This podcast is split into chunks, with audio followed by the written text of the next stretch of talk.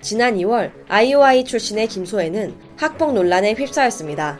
그러던 중 지난 7월 27일 김소혜의 1인 소속사 SMP 엔터테인먼트는 입장문을 내며 김소혜가 데뷔한 후 여러 인터넷 사이트에 학교 폭력 피해를 입었다고 주장하는 악성 루머들이 올라왔고 당사의 법적 대응 과정에서 루머 유포자가 특정된 사실이 있다며 해당 유포자는 소문을 사실 없이 호기심에 올렸다고 진술했다고 밝혔습니다.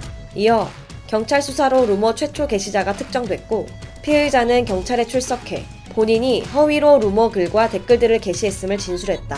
확인 결과 직접 괴롭힘을 당했다고 주장하던 피의자는 오히려 중학교 재학 당시 김소혜가 피해자였던 학교폭력 사건의 가해자 중 한 명이었다고 했는데요. 또 학폭위가 열린 적은 있으나 위 사안과는 별개였으며 단순 오해였다라며 마지막으로 위 피의자는 수사 과정에서 본인의 잘못을 인정했고 어린 마음의 질투로 인해 악의적 루머 글을 작성했고 이를 뉘우치고 후회한다는 내용의 자필 사과문을 수사기관에 제출했다고 하며 오히려 김소혜가 과거 학교폭력의 피해자였으며 글 작성자 A씨가 가해자였다고 주장했죠. 하지만 입장문 발표 하루 뒤 글 작성자 A씨는 연초 김소혜에 대한 글을 작성했다 허위 사실 유포에 의한 명예훼손으로 고소당했다. 글을 삭제하면 고소를 취하해주겠다는 제안도 받았다. 결국 합의는 하지 못했지만 경찰 불송치 결정을 받았다고 밝히며 소속사가 거짓 해명을 했다는 논란이 발생했습니다. 불송치는 경찰이 범죄 혐의가 인정되지 않는다고 판단해 검찰에 송치하지 않고 사건을 마무리하는 것을 의미하는데요.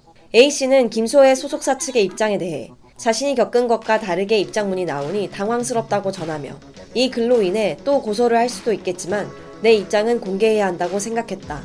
난 단지 김소혜가 중학교 때 한 사건을 알고 있었다. 그 애를 가해자라 하면 팬들이 루머 유포라고 하는 게 이해가 안 갔다.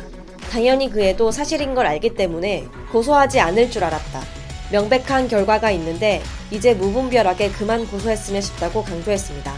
이어 A씨는 김소혜가 학폭위 처벌을 받았던 내용이 담긴 문서도 공개하며 결국 우편으로 혐의 없음의 결과를 받았고 불송치 이유서를 보니 그 애가 학교폭력위원회에서 처벌받은 기록이 있고 그 애가 공인인 바 비방의 목적이 있었다고 보기 어렵기 때문에 내 혐의가 없다는 판결이었다라고 썼는데요.